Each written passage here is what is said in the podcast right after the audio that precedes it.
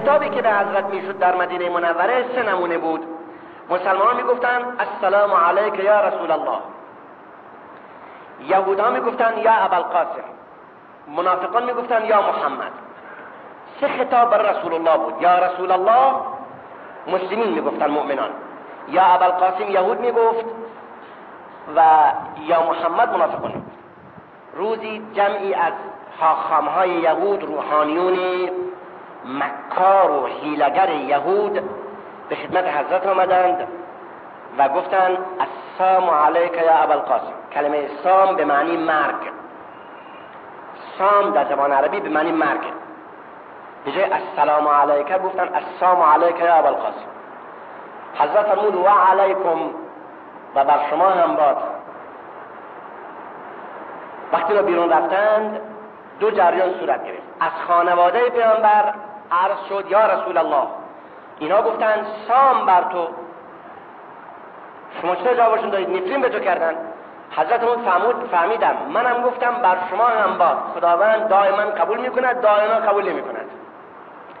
در بیرون از خانه حاخام های مکار روحانیان یهود به هم دیگه نگاه کرده و گفتن ببینید حالا معلومه که این پیغمبر نیست. اگر پیغمبر بود خب ما بهش نفرین می‌کنیم. خدا باید به ما عذاب بده.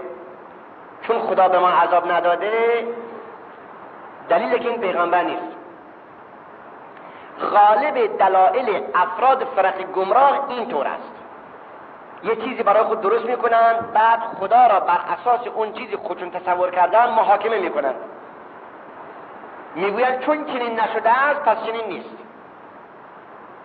خداوند عین این گفتگوی علمای یهود را در نص قرآن بیان کرد تا ما بر بصیرت و علمی باشیم.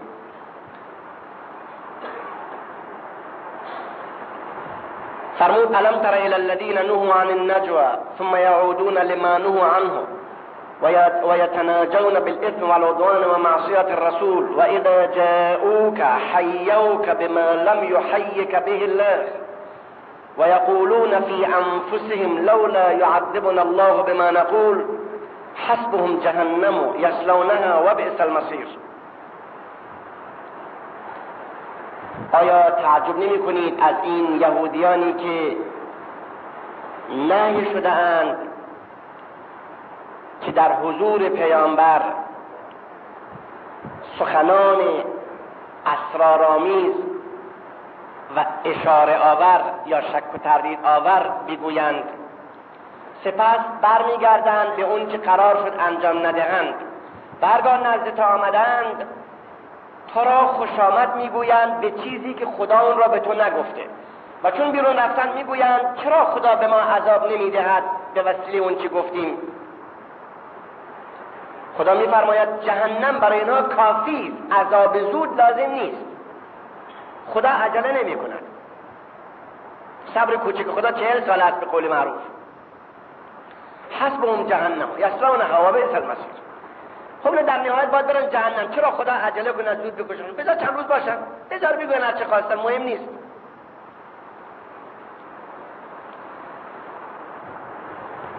و در همین زمینه روزی رسول الله صلی الله علیه و آله در مسجد بود. یکی وارد شد گفت السلام علیک یا رسول الله. حضرت فرمود و علیک السلام عشر ده تا دیگری وارد شد گفت السلام علیک و رحمت الله حضرت فرمود و علیک السلام و رحمت الله عشرون. سومی وارد شد گفت السلام علیکم و رحمت الله و برکاته. حضرت فرمود و علیکم السلام و رحمت الله و برکاته ثلاثون. اولی ده تا دومی بیست سومی سی تا یعنی اکملش همون سومیه. قرآن مجید نیز در این زمینه این ارشاد فرموده که شایسته است اون که جواب سلام می‌دهند تکمیلتر کند. و اذا حییتم بتحیت فحیو باحسن منها او ردوها. هرگاه به شما سلام شد یا مانند اون جواب بدهید یا کامل ترش کنید. در این زمینه ضمن بحثایی که از نظر اجتماعی دانستن جالبه مقرر شعر و فقه این است که بزرگتر بر کوچکتر سلام کند درست برخلاف اون که بعضی عوام تصور می‌کنند. تصور بعضی عوام ناآگاه اینه که هر کس بزرگه باید صبر کند یه خودم باد بکنه در مجلس یا تو کوچه یا در خیابان که کوچکترها به سلام بکنن. درست برعکس مقرر رسول الله صلی الله علیه و آله. مقرر این است که بزرگتر سلام کند. کوچکتر جواب بده. مقرر این است. و همین مطلب که در روستاها در دهات و جامعه بی سوادی خیلی منتشر نشون میده چقدر ما فرهنگ اسلامی وارونه شده. بزرگتر میشه منتظره که کوچکتر سلام بکنن. درست برعکسه. بزرگتر با سلام بکنه. چون رسول الله صلی الله علیه و آله بزرگتر عالم بشریت بود و همیشه پیش سلام بود. با هر که نمودی او ملاقات اونگاه مبادرن لخیرات اون تخت نشین ملک هستی کردی به سلام پیش دستی. هیچ کس نمی‌توانست قبل از حضرت سلام کند. در برخوردان ملاقاتات داخل کوچه حتما اول حضرت سلام می‌کرد. روش اسلامی در این زمینه این است. تا اینکه آیه سوره احزاب در مدینه نازل شد خداوند فرمود ان الله و ملائکته یصلون علی النبی یا ایها الذین آمنوا صلوا علیه و سلموا تسلیما آیه که مؤمنان نمازگزار در هر جمعه از روی منبر میشنوند. یعنی به راستی خداوند و فرشتگانش رحمت میفرستند درود میفرستند بر پیامبر. ای کسانی که ایمان آورده اید رحمت و درود بخواهید بر او و سلام کنید بر او سلام کردنی. ترجمه ساده آیه کریمه. فقها میفرمایند کلمه سلات به معنی نیایش تعظیم رحمت دعا. این معانی مختلف سلات است. صلا علیه دعا کرد برای او. صلا له دعا کرد به طرف او. دعا کرد برای او. نیایش بود برای او. صلا له نیایش بود برای او. خود صلا به معنی دعا توجه رحمت. چون کلمه صلا دو سه معنی داشت صحابه کرام نفهمیدن این فرمان را چگونه اجرا کنند چگونه بر حضرت صلات بفرستند. صلا فرمان صلا اجرا ندونستن چگونه اجرا کنند. سوال کردن یا رسول الله قد علمنا كيف نسلم عليك. فكيف نصلي عليك إذا نحن صلينا عليك في صلاتنا؟ هذه الزيادة وردت في مسند الإمام الشافعي رضي الله عنه. صحابة کرام سوال کردن یا رسول الله دانسته ایم چگونه در نماز دانسته ایم چگونه سلام بکنیم بر تو؟ یعنی طبق تعالیم قبلی السلام علیک یا نبی السلام علیک رسول الله. این دانسته ایم این فرمان جدید چگونه اجرا کنیم؟ چگونه درود بفرستیم بر تو؟ چگونه سلات بفرستیم بر تو؟ هرگاه ما سلات فرستادیم بر تو در نمازمون.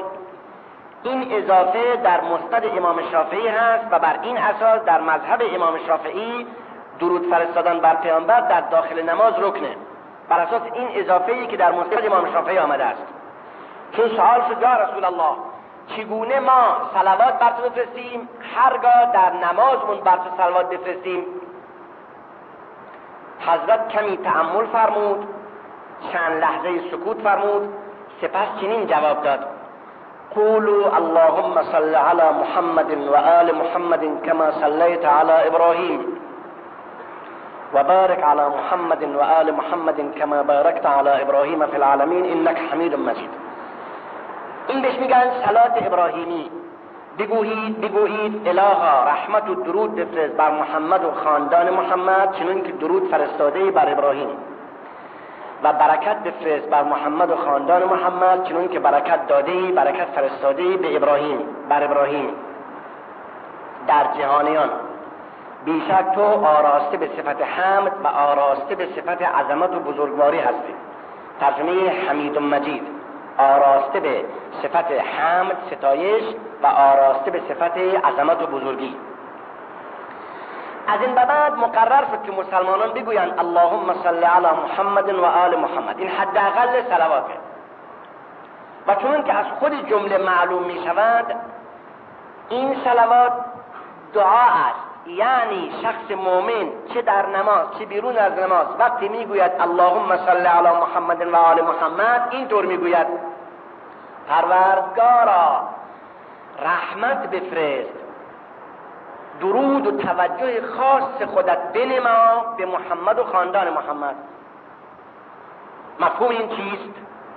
ارز کنم مفهومش این است که وجود مبارک رسول الله مانند دیگر افراد بشر نیاز به توجه خاص خدا دارد و نیاز به رحمت و درود خدا دارد. و عملا شما با تقاضای درود و رحمت از خداوند بر پیامبر عملا با این تقاضا ریشه توحید را آبیاری می‌کنید. برخلاف اون که در مسیحیت و دیگر ادیان تحریف شده بوده.